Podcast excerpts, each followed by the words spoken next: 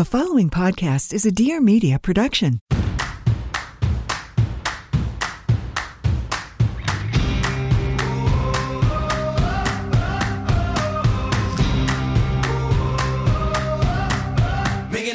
Welcome back to another episode of Trading Secrets. I'm your host, Jason Tartick, and I don't even know if it's fair to say another episode because this is our first ever extension of last week's episode. Last week was part one with Nick Viall. This is part two. And if you've been around with Trading Secrets since we launched in May, thank you for being here. And if you're new to Trading Secrets, please remember to give us five stars and also just give us a review. Any feedback, insight, thoughts, throw your Instagram handle on there as we have a member of our team reading reviews and reaching out. We appreciate it all. All the feedback really helps us continue to get better. But in this episode, we're going to talk a lot about where Nick is today, his podcast, his different businesses, acting, a movie that he's in, and his dream aspirations. We hit it all. And not only do we hit it all from a career perspective, we do talk about the numbers in each of those categories. Oh, I got to tell this part. This part was amazing. Nick texted me saying, you know what, man, I really enjoyed being on the podcast. I said the same. Nick, I, I just really appreciate your genuine, authentic, no bullshit type attitude when a question is asked. Like, it's so just refreshing. And so Nick said to me, but it's a shame I couldn't win your buddy over. Because if you remember in last recap, David said he went into the podcast unsure about Nick, came out of part one thinking, okay, you know, I'm starting to get sold. So stay tuned for this recap because David's going to tell you what he thinks about Nick after part two. And the recap is wild. We talk all things. So thank you for tuning in to another episode of Trading Secrets. We hope this part two is one you can't afford to miss.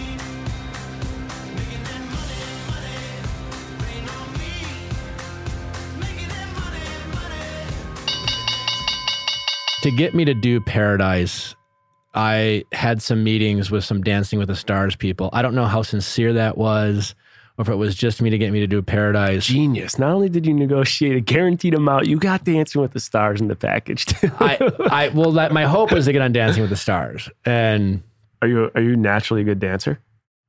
I mean, for like a kid from Wisconsin, I'm like, I can hold my own at a wedding. But what is, so what is your, I'm trying to think your angle here. What's, is the angle money or the angle is just keep the game going? Well, to me, Dancing with the Stars at the time was different. Like, I thought it would be fun. Okay. And I, it was like a, a like a credible show where like yeah. they have real like celebrities right. on. Not just Bachelor guys. You know? And I, I uh, so, and then there's that, that's, there's some significant money in Dancing yeah, with the Stars. Yeah, yeah. And, and so that was like my next like hope. And I don't know how realistic. So in the back of my mind, I was like, I wonder if maybe like, I don't know, like I think this didn't go well. Maybe, yeah. maybe Dance with the Stars, but I was realistic about like, that was still considered a, a long shot. So I was just kind of enjoying it, and you and know, they didn't put you on though. They didn't put you in Dancing with the Stars that fall, right? No, they made me The Bachelor. But it was a year later, wasn't yeah, it? Yeah, yeah. Okay, so a year. But later, I, if yeah. if they wouldn't have put me on Dancing with the Stars if I wasn't The Bachelor, I'm confident in saying that. Got it. I mean, I don't care okay. how well I was received on, on Bachelor in Paradise, but there was a luck where like Luke Pell shit the bed and. Mm-hmm. And simultaneously, I think even more than the producers expected, I was like this overwhelming fan favorite on Paradise. And then I had a built-in story of being a two-time runner-up. And, and uh, you know, I don't know. I don't think the producers particularly cared for Luke Pell, the person. And and when he thought he deserved like a half a million dollars, they were just like, fuck it, we'll just make Nick The Bachelor. Is that what he was negotiating? I don't for? know the yeah. details. But I'm, that's I'm, the rumor. I, I think whatever. he okay. was... I think he negotiated like they had no other options. I talk about this in my book that's coming out next year. I'm asking you the question, would you have done The Bachelor if they paid you nothing? Yes. Yeah. Okay. Interesting. I agree. Um, I didn't really care about the money. Yeah. In fact, the first thing I, I said to him, like... What'd you care about? The women. There wasn't any bit of money in your head. I mean, I, I could I needed the money at the time. so like, like, come on. But I, I, I would have done it for free. Yeah. Okay. Because I knew the opportunity, I knew the money would come. The money would come. I think it's just stupid for anyone who's offered that role to say no to it. Yeah, like I and, and I think JoJo before that was smart. She knew that.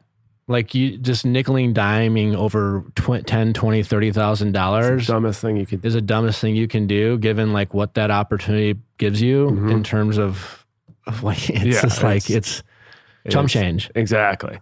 So minus like like needing some money because I had like lived without a job for a year, I would have I would have done it for, I would have been like, just give me like, give me what I need to survive for another year to get through the Bachelor thing. So before the Bachelor, at this point, you save fifty K, you're through it two years before being the Bachelor. Do you have less or more than fifty K to your well, name? After Paradise, I had slightly less. Slightly less. So you're still grinding, trying to make that Still grinding, work. yeah. Okay. yeah. And so I basically said, give me this number. I knew the number was a reasonable number to ask for. Sure. And they said, here, here's your number. And we, like, we took a day to quote unquote negotiate. But I, cause I said, all I cared about was like, I'm like, just please cast women I'm going to be into. I yeah. want to, I want this to work. Yeah. Okay. I want to get to a lot of the post-Bachelor because you've done a lot of really cool business stuff. But so you go through the Bachelor, you then roll right into Dancing with the Stars. So I am sure after Dancing with the Stars, Nick's bank account is doing much better. Yeah, uh, you know, from that point forward, I don't think I ever like, you know, Word checked to see what was on sale. Very, very well said. Once you get off the show, though, at that point, Dance with the Stars, it's a different world then than it is today. And I know, I think you you kind of scrapped a little bit, right? You had like a, a monthly subscription box you created for males, and and you did other things that worked and didn't work. What were some of the big, biggest successes and biggest failures once Dancing with the Stars was over and now it was business time? Yeah, I learned some good lessons, some tough lessons. Yeah, my first uh, chance at like starting a business, it was the Polished Gent, and uh, ultimately, um, what was it? It was the what? Called the Polished Gent. It was like, like a mail subscription box, Got and it. I just got in business with the wrong guys. Really? Okay. Yeah. Um, How do you lose a lot on that or no? No, I didn't really lose anything. I lost what I thought. Well. I lost the opportunity. All the, I mean, because I was coming off The Bachelor and I, all all this promotion I was doing for mm-hmm. it, I mean, it was millions of dollars in terms of value sure. that uh, the people I partnered with squandered. And what I, you know, it was one of those things, it was guys who wanted to work with me because they were hoping to like kind of pump and dump, you know, sure. sell product that was dog shit mm-hmm. and, and make a bunch of money and leave. And I was trying to like start a real business and, and grow it. And I was putting my name behind it and I wanted to be, a, a, to be a quality product. And spent a lot of time going back and forth on that. And eventually we just agreed to disagree and, and part ways. I, I hate overpromising and under-delivering. And so that was a, Like I, at the time, agreed to start marketing something before we had settled on product and packaging and marketing sure. with the assumption that like we were all on the same page, and we weren't. And so that was a tough lesson, but an important lesson of like, and, and that's kind of the industry, right? Like, but like even like Silicon Valley or the venture capitalism, there's a, I mean, a lot of companies are started off on marketing. Totally. And there's nothing behind it. And they're just like, well, let's figure it out once we just get the, once we get the demand. Yeah. yeah. And I, I just, people do that. They can do that. People still continue to do that. But I, I didn't like doing that at all. And so I took a step back, and then, you know, I started Natural Habits and launched The Viall Files right around the same time, and both right with the same kind of mindset of, at the time, you know, Caitlin obviously was crushing in the podcast space. Ben and Ashley were doing Almost Famous, and certainly there were plenty of other Bachelor people and podcasts at the time. I mean, I, I thought I got in late to podcasts, but I mean, it's only, you know, quadruple in size since then. But uh, I just knew I wanted to do it right. You know, I wanted to figure out what my groove was, what I wanted to show. I didn't want to rush. I didn't, you know, kind of, I didn't want to jump start something that I wasn't fully prepared to do. Sure. And so I kind of worked behind the scenes when it came to both uh, starting The Viall Files and, and Natural Habits, and I'm really glad I did. And Natural Habits is still running successfully. Yeah, it's still going well. I mean, it's good. Still a small operation, and it's one of those things. The biggest obstacle for us right now is is the success I'm having in other spaces and my sure. bandwidth, and like, you know, outsourcing it to other people. My sister's done a great job of doing that, and we're it's going great. And the best thing is, you know, what the nice thing about Natural Habits is we have an excellent product mm-hmm. that I think is uh, best in the business, and that goes a long way. And so I think that's the reason why it's continuing to do what it's doing, because it's now gotten to the point where, you know, our customers really love the product and trust the product and uh, and continue to use it. And then, you know, it hasn't grown as fast as I wanted it to, but that has one hundred percent to do with the fact that, like, my time has been uh, a lot within the Viall Files and growing that network and, and, and developing other shows, and, you know, owning the Viall Files has been a huge blessing, but also takes up a lot of my time. Yeah. I want to get into the Viall Files next, and we'll end with that. But before I do, I want to just get your take on this. So when you got off all these shows, obviously you had to get scrappy with your career and profession and how you're going to make the next buck. And a lot of it came with entrepreneurship, you know, the box, the, mm-hmm. the, the oils, all the other stuff you did. In today's world, uh, almost, you know, almost anyone at this point goes on the show and at different levels can instantly monetize mm-hmm. uh, anywhere from, I don't know, maybe the low end, someone could do five K a year. At the high end, people could do millions of dollars a year. What is, like, your overall take? I guess the whole premise of monetization of social media aligned with who goes on the show, who's successful. You know, I've heard rumblings about people say, like, there's now a correlation between the people that start on the podcast network with the Bachelor Nation and then how they blow up on the show, and just your whole take on the social media p- space and people's intention in going on and what it looks like after compared to what you went through in two thousand fourteen, fifteen, sixteen, seventeen, eighteen. Yeah, I think, you know, mine, like Caitlin's generation, Ben, Ashley, around those same people, you're like on the You're like in the in-between. The cusp, the gray area. Yeah, yeah. You're like between, like, millennials and Gen Z kind of thing. I think we were, we it, we had a, a chance to be more genuine with our intentions. Yeah. You know, I'm, none of us were like, none of us were crazy enough just to go on the show for love. I'm not saying that, but we were yeah. just more going for the experience because the opportunity wasn't so, the perception of the opportunity wasn't so obvious. Yeah. Nowadays, the perception of the opportunity is that everyone can make a killing. Sure. Right. The reality is, is that it's still, I think, only like ten percent of the people who go on the show actually can have an opportunity. That's fair. Right. I'm just throwing that number I along, think but it's anyone a, that gets any, like, a following at this point, honestly, if you get a following of ten thousand, in weird ways, you can still monetize, but you, oh, ma- you make a dollar, you can yeah. make a buck, but yeah. like materially, I don't know how long it can go on or sure, whatever. Sure, one hundred percent. I don't think most people go on appreciate what it takes to be successful totally. And have the follow through and determination to, like, you know, to do what, like, Hannah Ann is doing, mm-hmm. right? She has a plan. She's following through. She's executing, you know? And I think...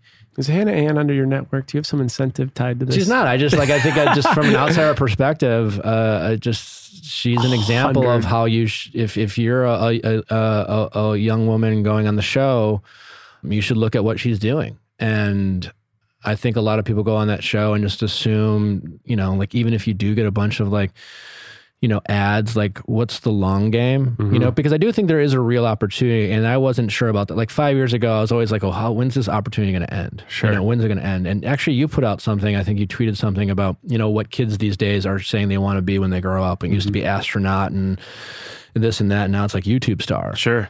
And the landscape has changed. Like, the way people are consuming media, the way they are finding their celebrities and stars are different. And so people are following people uh, uh, now. I don't know totally. If that's a smart way to say it. So there is a real opportunity for people like us to create these brands or personas.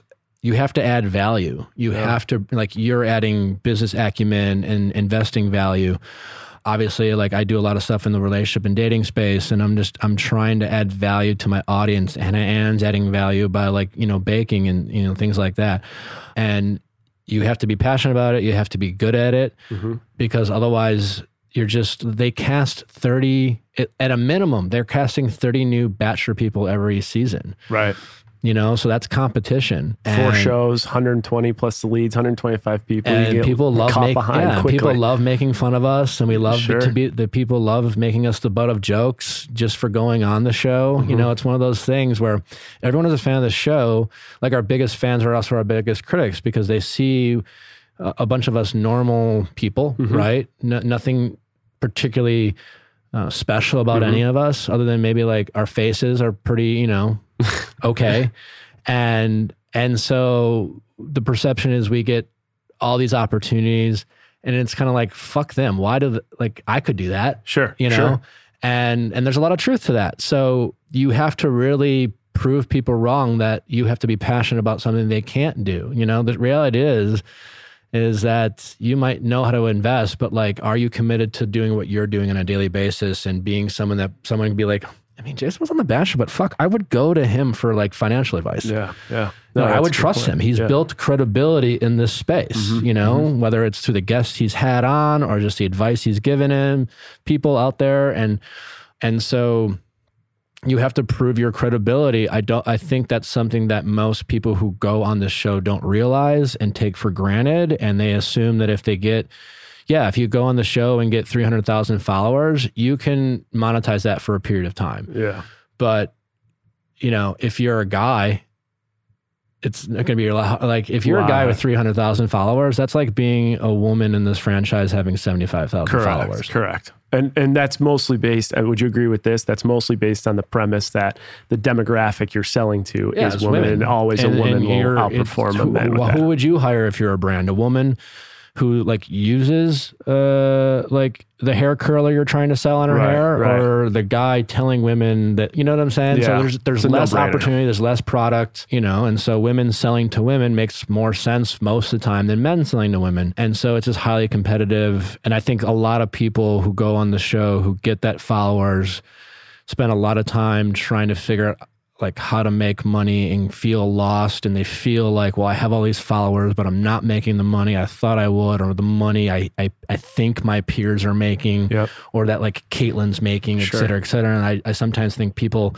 don't appreciate how like the hard work that Caitlin's put into like her business and the follow through. And like, she's, you know, she's on TikTok, she's on Snapchat, she's on Instagram. She, you know, like, I don't know what Caitlin does on yeah, a daily yeah, basis, yeah. but I know like every day she's doing something for her business in her career. And I think that's something our peers often take for granted. And I think what most people don't realize, and our peers and even the people watching take for granted, is how much work, like you said, that stuff takes. And I think it's a good transition to your podcast, because I, from a, a high level, will see what you do on your TikTok, how you put it on your YouTube, the guests you get, the time of the guests you get, how you do it. I'm like, producers work hard. Nick works about ten times harder. Talk to me about how in a, just a couple years, your podcast has had the growth it's had, was nominated for the People's Choice Awards, and that you've actually created a network under it. What do you attribute to the insane acceleration and growth that you've had? And I probably, yeah, more than a lot of the competition you're against too. How do you think you've done it?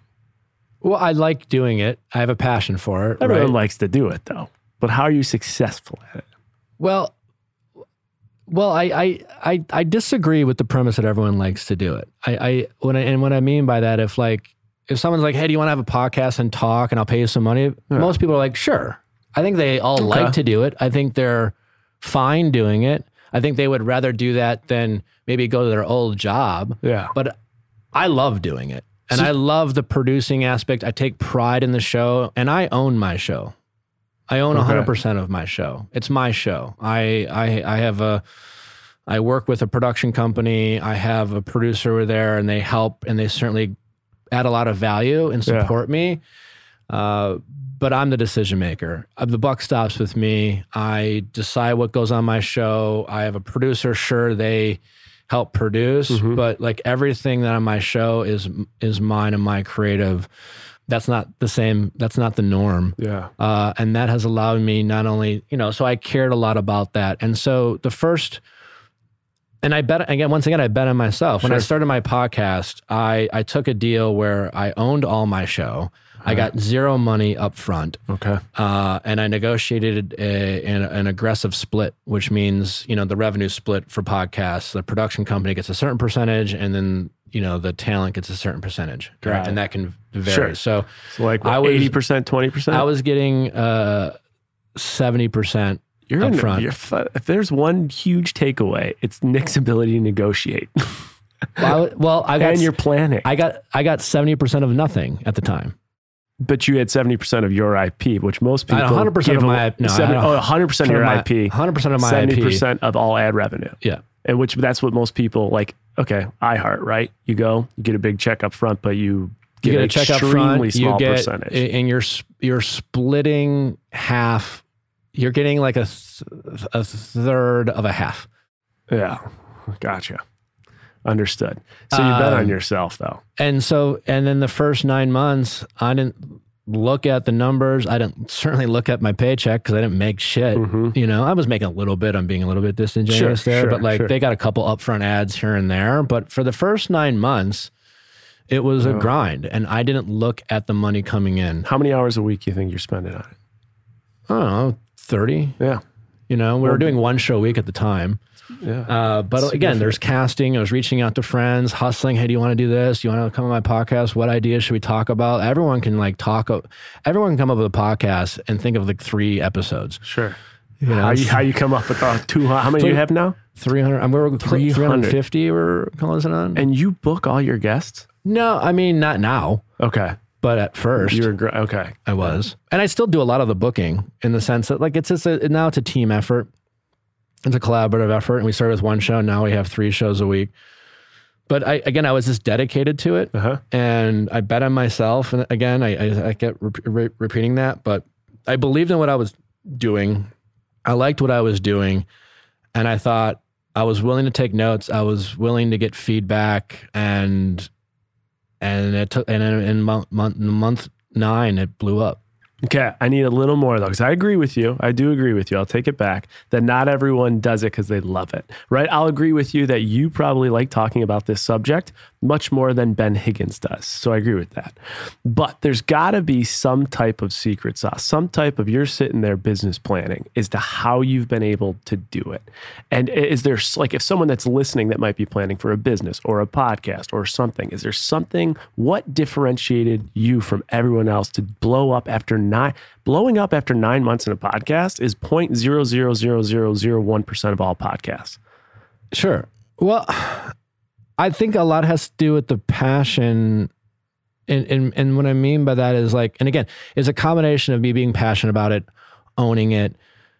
If you don't own your show, mm-hmm. right, then certainly as the talent, you they'll take your ideas. But at the end of the day, if the person who's producing it, who's in charge, who has the final say, they get to do what they want to do, right? Yeah, yeah. And I think when you are a, a podcast that's owned and operated, you know, either by iHeart or or Warner Brothers, uh, their their goals might be different than your goals, sure, right? Sure. Uh, they might be looking for early return on their investment and, and making money up front, where I could say, I don't care how much money I make in the first nine months. What yeah. I care about is the quality of the show. What yeah. I care about is the content. What yeah. I care about is, and then I also just believed in what I had to, you know, again, like starting a, I knew, I knew that I was really good at giving my friends relationship advice. I knew I delivered hmm. it in a way that resonated with people. Yeah. They were hearing it differently than all their other friends. Mm-hmm. And I believed that if I was given an opportunity, that would pop. And I tried with my questions with Nick. I do on my Instagram. Sure. I tested it out and that took off. I've, I've, and you talk about consistency. Every Sunday. I do it every Sunday. I, I noticed that. And, and anyone listening, you're probably like, oh, it's not hard. That's, you're, you're carving out probably three, four hours minimum. Yeah, two at a minimum. Two, okay. And I don't care if I'm trying, I did, I did questions with Nick while I was at the Golden Globes, you know, early in the day, you know, or football Sunday. Sure. And like, it's something like now, like I do questions with Nick, you know, I'll do, you know, we're, I'm going to Ben wed- Ben's wedding in Nashville, yeah. right? And and on Sunday after the wedding, I'll do questions with Nick for two mm-hmm. hours. Gotcha.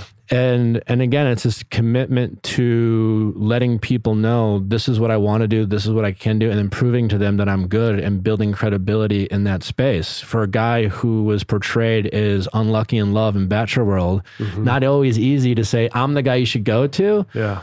For like your relationship struggles, you know, like pick me, you know, like, but I knew I was good at it yeah. and I was dedicated to it. So I believed in myself. I took a lot of advice. I sat down with people. I, I humbled myself to learn when I didn't know stuff, but more than anything, I think it's just having a passion for it and, and yeah, I, I was not not worrying about making money up front.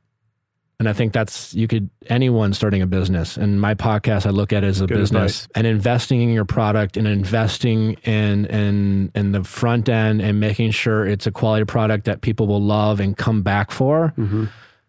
is important in all aspects of, of business. And I wanted to create a show that people would give a chance to. I figured they'd give a chance, and it's a fucking Bachelor person. I'd do a swipe up on my Instagram. I'm like, fuck it. I'm going to talk, you know, sure. But are they going to come back? Yeah. You know, everyone yeah. will listen to it once. And so I was focused on that. And, and I figured the, if it works, the money will come. If it doesn't, I'll, I'll, I'll move on. And I just think a combination of all those things was the secret sauce, you know? That's that's fair. Do you think like either being extremely critical or polarizing or super opinionated helps drive the engagement with episodes? Yeah, I mean, I, I definitely think in, in podcasting, I I mean, I like being liked as much as the next person, but you know, one of my agents, like at U T A, when I signed them, they're like, well, what do you like to do? What are you good at? I'm like, I'm good at giving an opinion. I'm good at having a thought, and I know how to articulate my thought. Mm-hmm. I don't say things I don't mean, mm-hmm. but I'm not afraid to, afraid to say things, even if I think people might disagree. In fact, I I like playing devil's advocate. I sure. like, especially when it comes to like recapping the fucking Bachelor, right? Yeah. I know how that show works. I know what the show is trying to get the audience to think. I know the show tries to sometimes, they want the people to think both sides, but there are often times that I see the audience going one direction, and I'm I'm not necessarily disagreeing with them. I just want to be able to point out and then articulate why. It's the why, right? I'm I like asking why. I like explaining why. Okay. I think a lot of people, when they get asked and answered questions, they just take things at face value. I like looking into the weeds and like, well, why do we think what we think? Let's discuss it. Let's break it down. And I think, you know, that kind of uh, analytical mindset in my brain has yeah. served me well in this space, you know, and then at the risk of people saying, well, I don't agree with that, I will still be willing to have that discussion anyways. Like in the podcast space, it was, it was uh, early on, okay. you know, it was after I had uh, Hannah Brown on my podcast. And Hannah Brown, it was before Hannah Brown got herself in, in trouble sure. with the things she got sure. herself in trouble with. Sure. But we were talking in my podcast, and she said and did something I didn't quite like. And I, we were discussing like, you know, I don't ever want to be critical. I don't like being mean. I don't like, I, it hurts my feelings when people think I'm being mean yeah. to people. But like at the same time, if we're choosing to go on the show, and I've got you plenty of it. You've got, you, you don't get to go on the show and, and, and make all this money potentially and get all the praise and, and, have and, and, and think that you're, you don't get to get right. criticized. And, but I try to be fair and objective. I know people won't always agree with me, but I was like, telling my producer, I'm like, I'm going to say, I want to discuss this about Hannah Brown. I forgot what it was about. And it was, it was ultimately nothing, okay. but it was just the idea that we might criticize Hannah Brown at all. Keep in mind, very popular Bachelor. Very po- huge, mass very, following. Very passionate audience. Yes. Very passionate. Yep. My, my producer's like, I don't know if we're like, uh, you might want to take it easy. I want to do that. And I was like, listen, you might not know this, but there's this sports commentator, and his name's Colin Cowherd. Mm-hmm. I was explaining mm-hmm. to her. Mm-hmm. And he, is, and I'm a Packer fan. Sure. And, and Colin Cowherd, historically, when he talks about Aaron Rodgers, and granted this is before, like recently Aaron Rodgers certainly has been in the news sure. and, and deserving of, you know, depending on what you think, but he's gotten criticized by some people. Big but, time, yeah. Uh, before this, it was just about football. Mm-hmm. And and I and I said to her, every time Colin Cowherd talks about Aaron Rodgers, I mean, maybe not every time, but it sure feels like every time he's critical of Aaron Rodgers. Yep. And do you know how many times when I know, when, when there's a headline where Colin Cowherd's talking about Aaron Rodgers, do you know how many times I click and press play knowing he's going to talk shit about my quarterback? There's the secret sauce I was looking for. A hundred times I listen to that. I listen to it every fucking time. Yep. I don't listen to Colin Cowherd all that, mu- all, all that much. And when he's talking about things, I'm not interested. But when he's talking about my quarterback, I listen. You're in. Even though I assume he's going to talk shit. Yeah. And I, and and I and but I still think it's important. I don't say. But he's also talking the truth, right? He's, he's, he's talking, talking shit, but it's the truth. His opinion, yeah. what he thinks, or he his art, opinion. He articulates it, yeah. it very well. Sure. I often disagree with him. Yeah, sure. Right, and you have to be willing to be disagreed with in this space, and it's tough in this world. I mean, You, you, you, so you have to, you can't say like, so I, what did you say to her? Like, I don't what worry was, about okay, the topic, was, I don't even, honestly. Yeah. Interesting. Um, All right. Let me ask you this. Then. So yeah, you just have to be able to say it. And like, you, I don't, I have no interest in being uh, Skip Bayless who yeah. like says shit to get a reaction. Right, right, you right. know, I want to be able to say what I think and articulate it and mean what I say. Because you think that and you believe it. Yeah. One thing I want to talk about, because what you just hit on, I think a lot of people struggle with in all business forms, is how you separate uh, personal life with business life, how you can manage those two from not crossing over, how you could have like a really upfront, tough discussion because you believe in it and not have to worry about repercussions maybe when you leave the office or at the next networking event. And this question just came from the fact that you had mentioned going to Ben's wedding, right? I was supposed to go to Ben's wedding too. We have Caitlin's tour. I'm guesting in Boston, so we can't go. But like, I know there, like I know, I, you know, there's this world of business where you've probably had to talk about things like Sean. You've probably, you know, you and Blake have kind of gone at it. You know, there's different people and personalities. You should express your opinion the way you feel because you're justified to do it. But then there's the personal world of like, now you have to go to like a wedding and interact and deal with this. How do you manage, either in that example or any example, the bridge and hybrid between business work, business life, and how it could potentially impact personal life? Uh, yeah. I mean, I think my biggest, in general, I, I've, I've a worker's mentality. So I have a heart and, and, and being, I guess you could say, an entrepreneur and owning my businesses. Like I don't like, I don't take vacations because I, I don't quote unquote get paid. So it's hard for me to turn it off. And that's something I need to work on, especially like being in a relationship, you know, like I can't just say, oh, it's work. I have to put the phone down or set some time for quality time. So I think that more than anything is important and something I have to always work on because I, I get really anxious when I feel like I, especially like in the podcast space, like it's just highly competitive. I just feel like if, if I, any moment I feel like, oh, this is going well. And mm-hmm. if I get comfortable, I have a, like a panic of like people passing me by. Yeah. So work-life balance, that I think is important. That other stuff, I don't pay too much attention to it. Again, yeah. like going back to like, I don't say things I don't mean. Sure. I don't, I wouldn't say anything on my show I wouldn't say to someone's face. And if people want to come up to me and talk and, about and it, talk about talk it, about I'll talk about it. I've reached out to a handful of people behind the scenes. I've made calls and said, hey, I, you know, I hear you're upset or mad. I'm sure. happy to talk to you about it. I'll tell you exactly why I said what I said. Okay. I stand by what I said. I think, you know, but people I criticize don't, sometimes don't want to look in the mirror or, or it's like, I put this out there because you put this out there. Mm-hmm. If you don't want to get criticized, don't fucking put it out there. Mm-hmm. If I put something on the, out there, I have like, I can't sit there and bitch about me getting criticized for people disagreeing with me on my yeah. show. And people disagree with me a lot, you know? uh, you know, some, if I think I got it wrong, I'll acknowledge it. And yeah. if not, I, I, I move on. But I think for the most, I, I just, uh, I'm certainly not, you know, like I, I, do, I don't hold grudges. I think that's another thing that I think has served me well. If I felt like I held grudges, like quite honestly, I don't think we'd be sitting here. Like yeah, totally. Caitlin and I have had some tough conversations. Sure. You know, when she was dating Sean, I didn't necessarily appreciate how she handled it. Sure. I understood and empathized with her point of view and the situation she was in. But whether it was like Caitlin say, talking some shit about me or the Bachelor producers who I felt like sometimes like, you know, like threw mm-hmm. me under the bus, like yeah. I don't burn bridges. Yeah. And I'd set my ego, of which I recognize I have one, aside for like, like, am my feelings hurt, you know, mm-hmm. or, or was I really wronged? Yeah. You know, totally. And will I get over it? Probably. And so like, I've have a lot, I, I could go about it like holding a lot of grudges yeah. and saying, fuck you. Yeah, but if yeah, I yeah. did that, I wouldn't be sitting where I am today. If yeah. I talk shit about the show or I blamed everyone else for my decisions, like I don't feel like, yeah, do it. I didn't like my edit sometimes and shit like that. But like I made choices. I have to hold myself accountable. I have to like own some of my decisions. I knew I was taking certain risks mm-hmm. and sometimes those risks didn't work, you know, didn't work out the way I hoped. And yeah. like, I, you, you have to just own your shit because when you start blaming other people for the things that you don't like, your problems, you're not going to get anywhere, right? Totally. And I, I just am a big believer in that. And I would rather just look at what I could control and move on and not hold grudges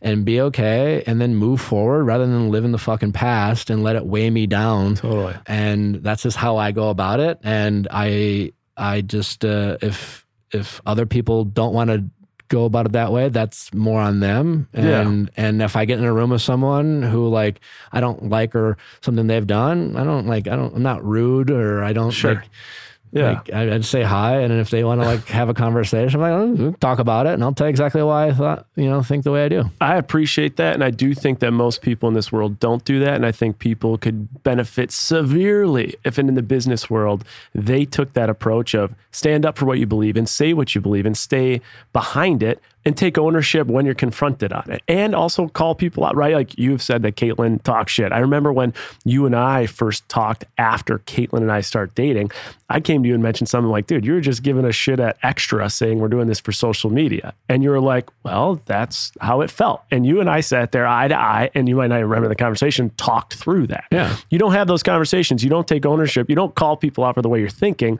How are you ever going to get the results in life, in business and relationships that you're looking to achieve? Yeah. Um, and again, so like both Caitlin and I have recognized at times we've gone, our, let, let our pettiness get the best of us. Sure. And there are times sure. where you're just like, yeah, I probably shouldn't have said that and I'm sorry. And sure. I think the, you know, and Caitlin and I have learned that, and we've had our ups and downs, and we both made our mistakes. But I think, you know, something I've always really respected about her is that like, and, and think something I've tried to do for myself is like, yeah, again, you just gotta, just own what you've done. Say you're sorry when you need to say sorry. And like, don't take yourself so serious that you think you're above any criticism, especially being a part of this fucking world. Exactly. That's well um, said. Nick, we got five minutes here. I got one question for you. I need your trading secret, and I need you to tell everybody where they can find everything you have going on.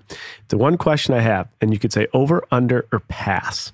Uh, and I'm going to do it because I, I kind of broke it down, dissected you a little bit. The fact we talked about that you were almost broke going on the show. Now I'm looking at your podcast. six hundred thousand downloads on one podcast. Absolutely crushing it. I have a projection. I am going to guess. And you tell me over, under, pass. In an annual basis, seven hundred fifty K. I think you make over. On like overall or my podcast? On your podcast. Over. Knew it. Nailed it. You're an honest man. Down from nothing in the bank account, grinding, taking a shot in L A to over. I mean, that's incredible. You're killing it. You're absolutely killing it. You're also giving me a look right now. What are you thinking? I don't like talking numbers. You know, yeah, no. Yeah, no one likes talking numbers, but the I think the reality is the more we talk about more uh, numbers, the more like you just saying that might inspire someone to be like, all right, I need to go do that thing I wanted to do because I never thought I would do it. You know? All right. So Nick, we have uh, name of the podcast is Trading Secrets. You've done a lot. Salesforce, uh, double major, grinding in the corporate America. You've been on every show in Bachelor that they offer, and you've built... I haven't been... I didn't do winter games. Okay. Okay. So one off. You've built an insane business behind it. One trading secret that you could give some listener as they're pursuing life navigation, financial navigation, career navigation that we could wrap up with.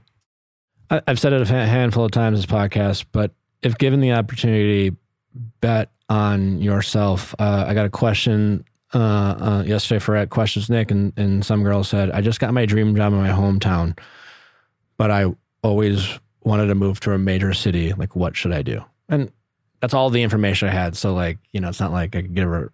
Sure. But I mentioned betting on yourself, you know, like, what is this dream job? Is it really your dream job, or is it a job you always thought you wanted? And could you do that same job in a different city, even if you have to maybe not get it right away, but you do the same work you did now to earn it, you know, type of thing. Mm-hmm. So look at the variables. And if you can, if, if the difference between you getting what you really believe you want in your dream is just a little bit more work and, and having to work harder to the person to your right and your left, just bet on yourself. And number two is anytime you have an opportunity to own something, own it. Like owning one hundred percent of your business, uh, I mean, it, it will more than quadruple your earning potential. And, and don't do something right away for the quick buck. You know, don't do something for a paycheck. That's, yeah, that's the...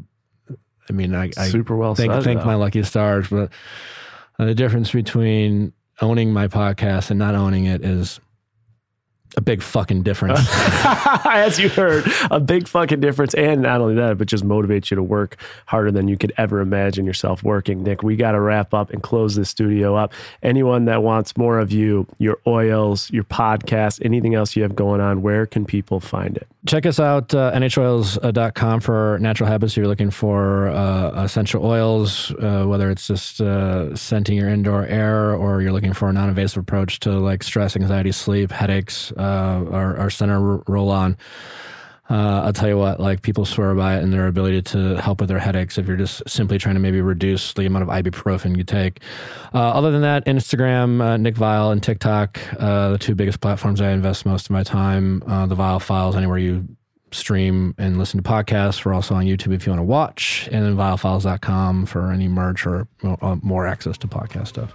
Nick, business, finances, Bachelor, everything in between, podcast. I could have talked to you for another three hours, but I really appreciate your time today. It's uh, it's good to see you. Thanks for having me, buddy. You have fun at that wedding. Thanks, everyone. All right. We'll miss you.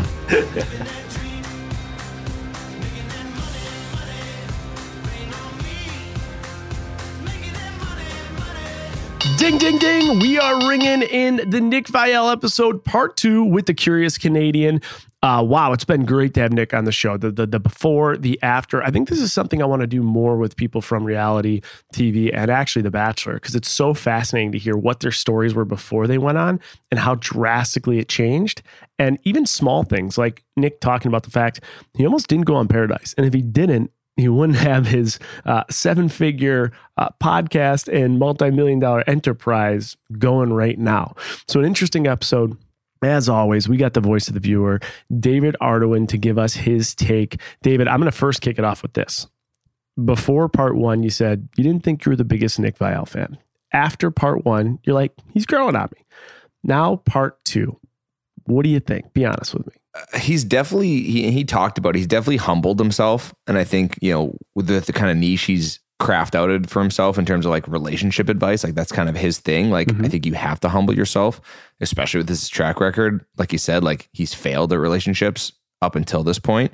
So I definitely think he's proven that. I think his tone of voice, like he, he thinks before he speaks a little more now, but you know me. I mean, the reason you wanted me a part of this is like, I would say the same about myself as Nick. Like I say, I'm very opinionated.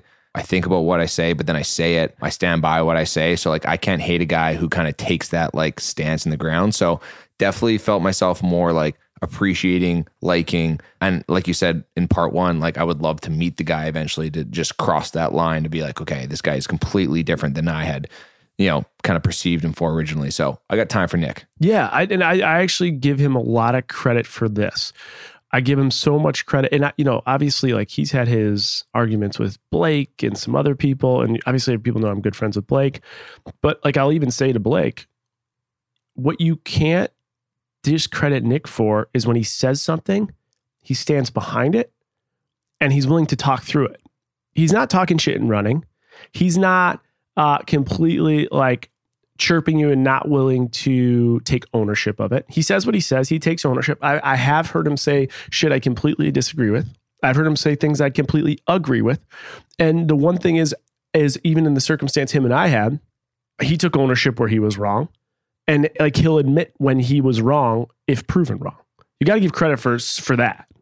Yeah, when you said at the end of this episode, like, yeah, me and you sat down because you thought me and Caitlin were in it for social media clout and that was it. I was like, like when I said I, like, that to gasped, him, yeah, well, I was like, holy shit. And the fact that he's able to have that, like, sit down, man-to-man conversation, I love that. He went on, um, uh, uh, it was like extra one of those T Vs saying, like, either like, what do you think of it? Right when we started doing this, he's like, it's very social media focused or something like that. This was in like two thousand, early two thousand nineteen. And so when I saw him next, I talked to him about it. And he's like, and, and so what his point was, he's like, from my perspective, the, the lens that I could see, this is why I thought it seemed very social media focused. And this is exactly why I said it. And I said, well, I understand from your lens, that's what you see, but let me explain to you my lens and why you're you're wrong there. And it was just a frank conversation, addressed the, the, the discussion on the topic, both admitted where we could see where one another was wrong and came to a solution. And I don't know. I think that's the, that, that's that's like a lot of things in life, though. Like people, the bosses can't do that. Relationships can't. Like those are important things. Everyone has so much. They they lead with so much ego. You can't actually get to the bottom of like where people are seeing the world from in the lens and perspective. When you have an absolute wagon of a machine that is the Bachelor Nation, you need a Nick Viall. Like whether you like it or not, Nick Viall has been more a part of all of the production programming that the Bachelor's had the most, more than anybody. And so he now has like the authority to speak on certain things. And like he said, take a polarizing side, play devil's advocate. Like we all know the ba- and you know it the best, like the Karens out there, the Bachelor Nation machine, like they want to get on on topic. They will go like bury it. They will go full steam ahead, build a snowball to take something out or get their point across. And he's there to be like, you know what? This is, you're thinking this because this is how they positioned it. This is why they said it. This is the producer's goal. This is what they're trying to create. So it's, you need someone to kind of be that person with something like this big. Yeah. Completely agree. Completely agree. All right. So give me so your I think take. What does, are some yeah. things? So I think he does a really good job of that. One thing I want to talk to you about that he actually touched on in the, in the part one, and I need to kick it off in part two because it's just such a fascinating way he put it was when you get off the show and you have a little bit of following, being able to identify the difference between access versus credibility. And I think as a viewer of, of the show, I think you can so see the difference between people who are taking a more humbled approach in terms of, you know, access and the people who are kind of cementing themselves as like cre- credibility that I, that I think can rub fans the wrong way. So I just want to throw that to you and, and, you know, see if you really felt that and, and were in situations where you had to kind of maybe check yourself or realize it or see it amongst your peers in the show, but access versus credibility. Talk to me about that a little bit. Okay. So, so first of all, he's, he's absolutely right with the whole access and credibility thing. Access is that people will open the door. They will give you the opportunity to talk to you because of something that they have interest in or that they saw you. The question is, once that door is open, do you have the credibility and means to maintain what you're there for? I talk a lot about this in my book too. When I talk about like the brand that I was able to build outside of The Bachelor is that, you know, I had this M B A and I had this business stuff and this whole background. The idea is like, how can I make it happen? How, what can I do to get the attention of those who are very credible in this space? And this is the access. So I had to think about how I could sell myself to a Gary Vee, to a Kevin O'Leary, to a Mark Lowry, man. We just had a multi-billionaire on the show who was the C E O of Walmart. If you told me three years ago I could have a conversation with this guy, I would tell you you're out of your, how could I knock on the door and be able to get the C E O of Walmart? Walmart multi-billionaire to come talk to me. Then, David, let's take it a next step further. Mark Lowry was posting about our podcast because we were able to get some really good stuff that he was saying that was inspirational and motivational to the people that are working and want to hear from a C E O like that. And then he posts it, and all of a sudden we get a call and we're having a conversation because who does Mark Lowry own the Minnesota Timberwolves with? A-Rod. And David, I haven't even told you this. A-Rod's his partner. A-Rod knows about the podcast. A-Rod's coming on the podcast. No. Yes. You didn't tell me that. Right? So that is the definition of you have access. Can you build the credibility? Oh, but people will hear that and be like, oh, you want to fucking reality show? Like, shut the fuck up. But hang on. Anyone that's listening to this right now, in some way or, or fashion or angle, you have access to somebody. You can use a relationship you have. You can use a, a comp. Maybe you played at a certain, you're from a certain community, or maybe you played in a certain team. There's so many angles that can give you access, right? The question so is, many. Are you going to leverage it? And once that door opens, how are you going to build credibility? And it's a, it's a beautiful yeah. topic that he brought up because there's so much truth to it in everything, not just Bachelor stuff. Yeah. And then, you know, to build on the business centric focus of this podcast, like how many times did he say bet on himself? Like a million times, you know, leveraging, like you said, your, your relationships, your experiences, your network, like your access, and then betting on yourself and believing what you do. You know, I think a couple things that he brought up too, like he said he would have done The Bachelor for free. And then he saw the future value in something that he was going to invest his, at the end of the day, himself, his time into. Luke Pell wanted half a million dollars to be The Bachelor. I'm a big Bachelor guy. I, Luke Pell, I had to like Google him and be like, who is this guy? And I was like, oh yeah, that guy. So you just see like how your hard-headedness and like access versus credibility, like who the fuck are you, Luke Pell, to ask for five hundred thousand dollars to be The Bachelor? Like, like, come on. That's one of the issues though, every we see Caitlin and I talk about all the time is when people get off this show, they forget that like this show keeps going. You're not the only lead. You're not the only beloved person. And they lose their head. And I have heard, I've witnessed this. I've seen leads speak to Caitlin as if Caitlin wasn't the lead. Like, like saying things like, like they're way above Caitlin or something. Like, uh, you know, like five years ago, she was in that same spot.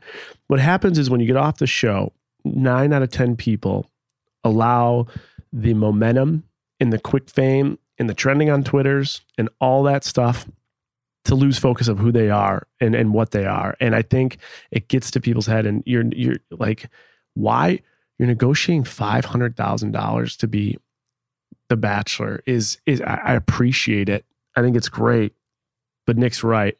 If you're the Bachelor, it is a golden parachute. It's a golden. Okay. If you're the Bachelor and you're not making a million dollars plus, I mean, easy, easy, blindfolded in twenty twenty-one, Clayton's show ends. If he's not making well over a million dollars in that first year out of the show, he has literally completely fucked up. Yeah, catastrophic. Catastrophic. Okay, so I'm going to take what, something you said and go a step further.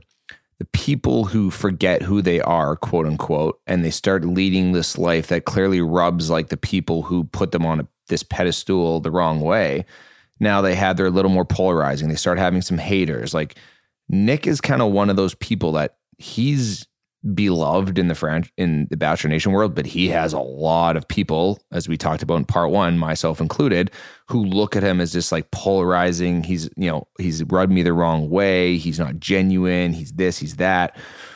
How much do you think that is necessary in, or not maybe necessary, but how much do you think that really can propel you to more success in this space? Because there are so many people on social media, I'm so sick to admit this, and even in Bachelor Nation, that I follow that I can't stand. And it's like a car crash. It's like I can't look away because I need to see like how absurd they're being, how they're positioning self, what they're selling, what they're talking about, more so than I do the people that I've met through you that I genuinely like love, that it's just like one click and then I'm on to the next.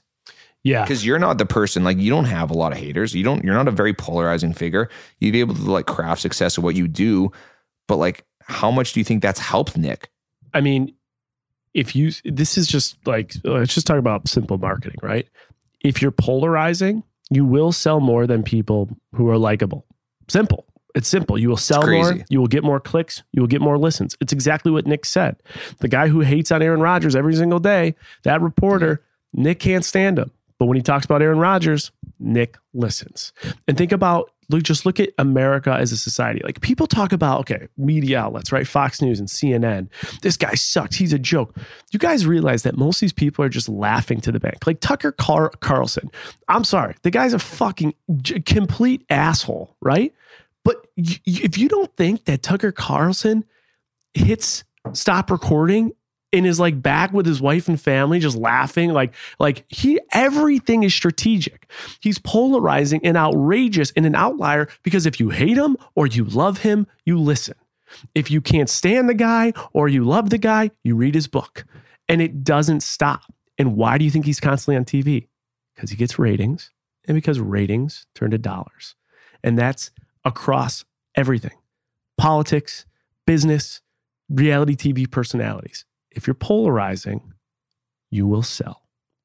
I'm Period. Just like sitting over here, like shaking my head, like, and I'll just say it, like, how many times do I talk about Colton a day to to you, like out of a frustration lot. Because I just like, he's polarizing and I don't, and why you do know, you I support polarizing? Him and everything, but I think the like gen, like the genuinity of like his, how he approaches things, I think is like, but he's everywhere. He's everywhere. But and I he's would, positioned himself. You could say a Go lot ahead. Of things about Colton. I'm I'm surprised you would say polarizing. I think he's polarizing because I just think that his track record shows that he doesn't put anyone but himself first ever. Okay. So so that very fair comment, but I, I when I'm talking about polarizing, I mean so I think in your perspective, you think he's disingenuous or you think he's manipulative mm. or you think he's uh, calculated in, in working calculated. Himself to be the front and, and take ownership. That's fair. But I wouldn't I wouldn't consider him polarizing. I would consider someone polarizing who speaks uh, like articulately and strongly and aggressively on one topic and won't move and they're in your face about it and they are creating complete contention amongst two mm-hmm. different groups. Like if you said to me, who is probably the most polarizing individual ever to exist, or at least in our lifetime, or at least in the last five years, who? Donald Trump. Exactly. Like a no-brainer, it's Donald Trump. Like contention, pulling apart, uh, so like there's no moving, there's no, and and I actually, you know what's interesting is like, I've even found like Gary Vee, who's extremely likable, right? Oh, he's but people ask me all the time, friends and family, what do you think about Gary Vee? Well, th- why is Gary Vee so successful? This is really interesting because Gary Vee, what I would say about him is he's actually lovable, but he is polarizing. Here's why. He has an opinion and he so aggressively can sell his opinion and explain his opinion and not move from his opinion. And he creates you to listen to. I'm listening to him. I'm nodding to him because he has such an aggressive thought process with what he's saying and how he's saying it and the way he's delivering it. And without that, you don't, you can't get attention. But polarizing is also like, I agree with that. Polarizing can be like that, like front of the line, like talking head that's going to, that's going to take the opposite side. But like polarizing to me is like, if you look at Nick Viall's po- uh, podcast reviews, which I went through, like they are polarizing because he has one stars and five stars. He has like people absolutely shredding him and people loving him. If you click on Colton's comments about him promoting whatever he's promoting, there's going to be half the people that love and support. And there's going to be half that like can't help themselves, but call him out for, you know, a bunch of ways that it's perceived by them. Like that's, it's, it's, that's polarizing. Like I just, it's just so fascinating to me. And, and we as a culture and society, like consume it. But I just, you know, for you, I've always talked to you about like, you're not polarizing and that's not an insult. You're just not like, you have a, you have a great reputation. You have a great record. You had a great, you know, you, great appeal on the show, a great edit. You have a great, you know, family with K B and the two dogs, and like you're fucking crushing it and you're successful without being polarizing. But if right? I was so polarizing, just, I would be doing much better with everything. I agree with that. I thousand percent agree. Do you with that. think uh, you and I are extremely close friends? Do you think yeah. I'm polarizing like when we just talk? Yes. I think you're more polarizing when it's just like us in a chat or us in a group chat, because that's like your comfort zone though. And I like respect that about you. And, but then I respect people who can be that polarizing figure to the masses.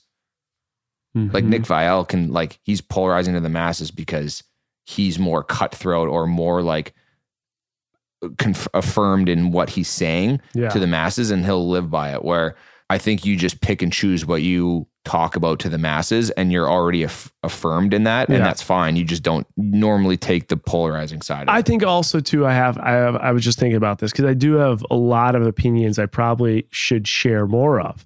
One of the issues though is conflict of interest, right? You're moving yeah. so many parts, right? So everything I say, I have to worry about. My better half is like, first of all, I am so thankful for N Z K Productions. I am so thankful for A B C. The Bachelor has changed my life in every which way. But of course, I have opinions. But I got to be careful, right? Her paychecks are from A B C and N Z K. She's still aligned with them. They treat her well. She's doing Dancing with the Stars. She was on Dancing with the Stars. So like, it also becomes a tough thing where you're, you have to watch what you're saying based on the impact, you know, that could have, even though it's an opinion that like you stand behind. It's so much easier said than done. Like I've always encouraged you to kind of push the line more. And then like me coming on here, like I'm sometimes like, obviously when we're not recording, like the big bad wolf will like say, say anything, like be opinionated, be polarizing. And then to get on the mic, even though it's just you and I talking and, and the listeners, like it's still hard. Like you still have to like kind of check yourself. So it's a really, really hard situation. So back to like the polarizing like topic, there's people who who have decided to do it like a Tucker or like a like a Nick Viall consciously, all the power to them. But it makes, you know, your your twenty-four hours of of living a little more uh, on edge for yeah. sure. Oh, and you that's better for be sure. able to have a, a, a people you know, will hate be able you. to read those comments and take that. People take will that hate you because people will easy. love you. All right. One thing I know you wanted to talk about, because you had mentioned to me when this pod was off, is you found it fascinating, this whole idea of like people from The Bachelor trying to break the mold of being from The Bachelor and alienate, mm. alienate, alienating themselves from the franchise, or at least creating a brand off of the franchise. Just curious, did you have any thoughts on that? Or was, was any part of that conversation something that kind of got the curious Canadian going? Yeah. I mean, I just think that it's just so hard and there's so much competition you guys have coming off the show that like, it's a fine line to, you know, everyone wants to branch off from being like that guy from The Bachelor, but it's also like, do you? Like, do you want it? Like, you have this absolute like machine wagon of like people supporting you. Like, you know, is that a fine line that you have to walk sometimes between like, how am I incorporating these people into like the things that I'm doing? Cause you're so thankful and that's such a like big part of your following and you're beloved by them.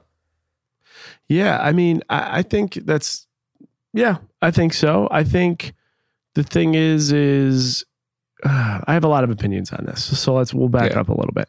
Uh, the first thing is, is, like I said in the podcast, anything you do that's outside of the Bachelor franchise on any type of social media platform will not perform as well. It won't do as well. And mm-hmm. the thing is, is the reality situation is that's just the nature of what your audience is. So I guess the question to you is, suppose you own a business, right? Suppose you own McDonald's. You know what your demographic is. If you're at McDonald's and all of a sudden, you know, uh, they start selling, I don't know, let's start, let's say they start selling like shoes. You'd okay. be like, what the fuck are you doing? Why? I just want a burger and fries because I'm drunk or hungover. Get these shoes out of my face. Or there's something on their menu that has nothing to do with their brand. I think that's like the simplest comparison I could give to someone from The Bachelor. It's like doing other things. And it's tough to do. And you heard him talk about Hannah Ann doing it successfully and Rachel doing it successfully mm-hmm. and Caitlin doing it successfully. So I'm curious, from your vantage point, you do follow a lot of people from Bachelor Nation. What are your take? Like, have you seen people do it successfully? Are there people that, like, do you want to see when you're watching someone from The Bachelor and you follow them? Do you want to see them talk about anything other than The Bachelor? Like, what what's your take as a fan? Yes, I definitely do, because the more people that I see regurgitating more stuff about The Bachelor, it's like makes me want to shake them and be like, there's got to be something more. Like, don't fall into the trap. So like, you want to see, like, you're like, give me more. Don't, yeah, give Show me more. more like, colors. Yeah, we get it. You're into it. You're involved, but like, give me more. Like, now is your opportunity off the show. You, it's almost like Nick said in like Salesforce, like he learned how to sell himself. It's like, hey, you don't have to worry about your edits. You don't have to worry about the producers. You have Fair. to be captivated by your social media. Like, sell me on you. Make me believe that I want to keep following you for the next year when there's three more, oh, you know, one hundred more people in the Bachelorverse. Like, sell me on you. Okay. Yeah, you can talk about it. You can be relevant. You can give your opinions and things like this. But like, give me more. All right. I got another question for you. Now I'm the curious, uh, curious Tartick over here for the fan. How irritated, we, we, we've talked about it. Nick talked about it. I've talked about it. How irritated as a fan do you get when A, you learn how much money is made, and two, when you're seeing ads? So suppose there's someone you enjoy following and then you're seeing their ads. Are you like, mm-hmm. I get it? Are you like, God, this is fucking annoying? Like, wh- what's your, what's like your true opinion when you see that? Yeah. I love being in this hot seat right now. I think that I don't hate it at all. What, for me, the way I think of it, like if I see a, a Pilot Pete do a, like an ad for something, I'm looking at it, be like, okay, Pete, I see you. Like, what are you going to follow this up with? Like, are you just going to go ad, ad, ad? Are you going to add content, content, content? Like, anybody that's doing it, it's like, I get it. Like, hey, you've earned the right to use your social and, and promote things, but what is the, what do you, what are you now doing to keep me captivated, to keep me involved? And I think that, that that's how I look at it. I, I can't I can't hate on people for trying to make money off of it. So you want, it's like a kind of like a T V show. You want the show, and you could put a you could put a commercial up. You're okay with that. How about this? All the I have a book coming out. You saw you said Pilot Pete. He has a book. Hannah has a book. Maddie has a book. Matt has a book. Everyone's got a book. What do you think about the book game in the Bachelor space? Do you have an opinion on that? Yeah, I mean, I think it's fucking absurd. Quite frankly, I think it, but. You know, I can't be just a troll hater. Like, I have to understand that there's purpose behind it. Like, okay, what's Pilot absurd? Pete's children's book, think it's absurd. Pretty genius. First ever children's book in Bachelor Nation. What's and, absurd? What's absurd? I mean, just like uh, Pilot Pete has a, uh, his name's, Pi, uh, I'm a grown man. I call him Pilot Pete, and he has a, a A, a children's cartoon book with his face on it, and it was all because he was on a, re- a reality show and had sex in the windmill four times. Like, that's absurd. Like, that, that just that transaction of events is an absurd transaction of events. Um, Fair, you know. I, you know, devil's advocate. I'd be like, I agree with that, but he built a platform, and I actually think, like, if there's any book that Pilot Pete should have, it's a book that like, he loves aviation. He does it every day. So like, imagine like kids are scared about flying, and now they're more comfortable. So like, I'm like fucking brilliant. Oh, one hundred percent. I mean, trust me, everyone who has a comment about them has a hint of jealousy in there. Like there's a hint of envy that's like, why couldn't I have gone on a T V show and then make a book about playing hockey? And like now I'm making millions of dollars through my social, but everyone knows me as like David, the curious Canadian who played hockey. And now he's making a hockey children's book and he's just like laughing all the way to the bank. So that's a question. Okay. So this, I, this, this came up on my social media. This is, this is a, a post I put up and someone said to me, so what exactly do you do for a living? And this was my response. See, I think the problem with our society is that if we don't have a job or a title that fits the mold for how someone makes a living, we immediately judge and critique. I think we do this because one then instantly starts to find security within their safe professional decisions. So they will instantly judge someone who may have done it differently than what society tells us is professionally acceptable. I believe people are fed up with being dissatisfied within their career and living in the professional box that was created by societal pressures, which is likely one of the leading motivators for one million plus people that have left their jobs in the last six months to create their own businesses and work for themselves. Precisely what I did two and a half years ago. It may not make sense to the masses. I'm happy to explain to you exactly what businesses I own and what I do for a living in a D M. Most importantly, I'm happier than I ever was when I was stuck in my nine to five corporate grind, and I've been very lucky that it's made me happier while becoming more lucrative than my banking job. Take? All I can think of is what is that person doing when they're reading that message? They're just got to be shooketh. Like they just sent this, like not thinking they get a response, and you just hit them with like everything. And you're right. I mean, you're totally right in everything you're saying. And when I make these comments about like a Pilot Pete or something, like, or a Nick Viall, like I'm part of the problem, not the solution. Like I know that. But if I'm going to consume it and they're putting it out there, I better have a take an opinion on it so then I can justify to myself like what I'm feeling about all these things so that I don't take myself too seriously in it as well. But it's part of it. Like you put yourself out there and you put a children's book out, just like Nick said with Hannah B when he had her on the podcast. Like I'm allowed to criticize it. If you're going to go on national T V you're and you're going to be about it. This and put people on blast and have a book and go through this, like you're susceptible to criticism as well. So all it's right. Also all part of it. Handling like that is cool though. I love it. Well, we talked about polarizing. We talked about being on the spot, being in the hot seat, and having the ability to be criticized. David, I'm going to give you that opportunity next week. This was part two of the Nick Viall podcast. We are going to wrap up twenty twenty-one. We thought about a podcast in January. We launched the podcast in March. The launch was a disaster, so we ended up bailing on the launch before episode one went out, then launched in May. We have now had this podcast since the end of May. We are almost at one million downloads. I'm hoping by the time this comes out, we hit the million mark. David, I'm going to let you interview me on everything you would like because we are going to wrap up the year twelve twenty-seven, the last podcast of twenty twenty-one with a twenty twenty-one recap. And so I'm looking forward to that. Do you have any thoughts before we go into that episode next week? No, I mean, I'm excited. And I think it mimics where we're at right now. One episode left before the new year. What Nick said, his first nine months were a grind. I have in my notes, like it sounds familiar, but we did a Jason Tell All. And I think in our third episode, you know, there were some people, some chirps out there, some critiques that, uh, that we had about that. So we're going to fine tune it. We're going to come with the heat. I'm going to put Jay in the hot seat. He's going to give us some numbers. We're going to take you a trip down memory lane, talk about what this nine months has been for us, give you a year in review, let you know where we're at in terms of our downloads, in terms of uh, you know what this pod is bringing for us. And we can't wait for you to join us for our last podcast of twenty twenty-one. Last podcast of twenty twenty-one. If you have any questions that you want David to ask, please give us five stars and in the review, put your question and put your Instagram handle. We will look at those. And yeah, we got some la- last time we did this, I got critiqued that I wasn't open enough with my answers. The reason I wasn't open enough was the same reason I said I wasn't polarizing enough. I was worried about contractual obligations, but David, you have my commitment. This podcast, I will go in depth on the contracts to see what I can and can't discuss.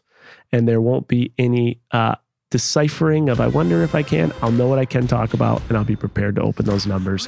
Guys, tune in next week for an episode I hope you feel as though you can't afford to miss. A twenty twenty-one recap with my businesses, with the podcasts, with the numbers, and what some goals for twenty twenty-two will be.